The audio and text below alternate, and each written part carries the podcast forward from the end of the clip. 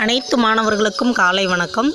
இன்றைய நாளில் நான் உங்களுக்கு கதை சொல்லலை ஒரு உண்மை சம்பவத்தை சொல்கிறேன். ஒரு ஊரில் ஒரு ஞானி இருந்தார். அந்த ஞானியிடம் பல சீடர்கள் இருந்தனர். அந்த சீடர்களில் ஒருவனுக்கு ஒரு சந்தேகம் ஏற்பட்டது. என்னவென்றால் காதலுக்கும் திருமணத்திற்கும் உள்ள வித்தியாசம் என்னவென்று ஞானியிடம் கேட்கிறார். அதற்கு அந்த ஞானி சொல்கிறார் அங்கே தெரிகின்றதே ஒரு ரோஜா தோட்டம். அந்த ரோஜா தோட்டத்திற்கு போ.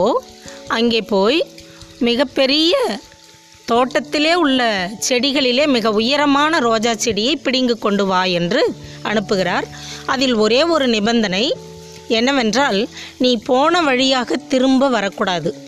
போவது ஒரு வழி திரும்பி வருவது ஒரு வழியாக இருக்க வேண்டும் என்று சொல்லி சொல்லிவிட்டார்.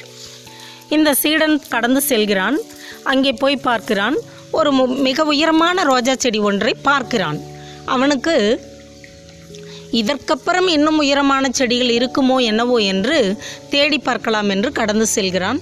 அந்த பக்கம் போய் பார்த்தால் மிக குட்டையான ரோஜா செடிகளே இருக்கிறது.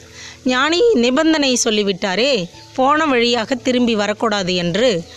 அதனால் ஒன்றும் இல்லாமல் வெறும் கையாக திரும்பி வருகின்றான்.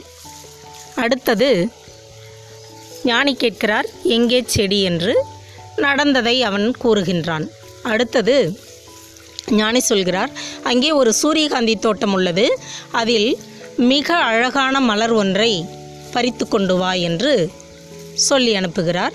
இதில் உள்ள நிபந்தனை என்னவென்றால் ஒரே ஒரு மலர்தான். ஒன்றை மாற்றி மற்றொரு மலரை பறிக்கக்கூடாது என்று. அவன் கடந்து செல்கிறான். போய் பார்க்கிறான் அழகழகான மலர்கள் எதை பறிப்பதென்று தெரியவில்லை. முன்பே நாம் கோட்டை விட்டுவிட்டோம் இப்பொழுது அந்த மாதிரி நடக்கக்கூடாது என்று ஒரு அழகிய மலரை பறித்து கொண்டு ஞானியிடம் வந்து கொடுக்கிறார். ஞானி கேட்கிறார் இதுதான் அந்த சூரியகாந்தி தோட்டத்தில் உள்ள இருந்த மலர்களிலே அழகிய மலரா? என்று கேட்கிறார். அதற்கு சீடன் சொல்கிறான் நிறைய அழகான மலர்கள் இருந்தன. முன்பே நாம் சொன்ன வேலையை சரியாக வே- செய்யவில்லை. கோட்டை விட்டுவிட்டோம் இப்பொழுதும் அப்படி நடந்துவிடக்கூடாது என்று எனக்கு பிடித்த ஒரு மலரை பறித்து கொண்டு வந்து விட்டேன். என்று சொல்கிறார். அப்பொழுது ஞானி சொல்கிறான் இதுதான் திருமணத்திற்கும் காதலுக்கும் உள்ள வித்தியாசம். நீ பறித்து கொண்டு வந்த சூரியகாந்தி மலர் திருமணம்.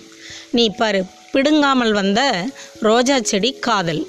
இதை புரிந்து கொண்டு நாம் வாழ்க்கையில் முன்னேறுவோம் என்று சொல்லி ஞானி சொல்கிறார். சத்திய வேதம் கூட சொல்கிறதல்லவா? அவனவனுக்கு ஏற்ற வகையில் உத்தரவு சொல்ல வேண்டும். நீ சொல்லுகின்ற உத்தரவு உப்பால் சாரமேற்றப்பட்டதாக இருக்க வேண்டும் என்று சொல்கிறது. வாழ்த்துக்கள்.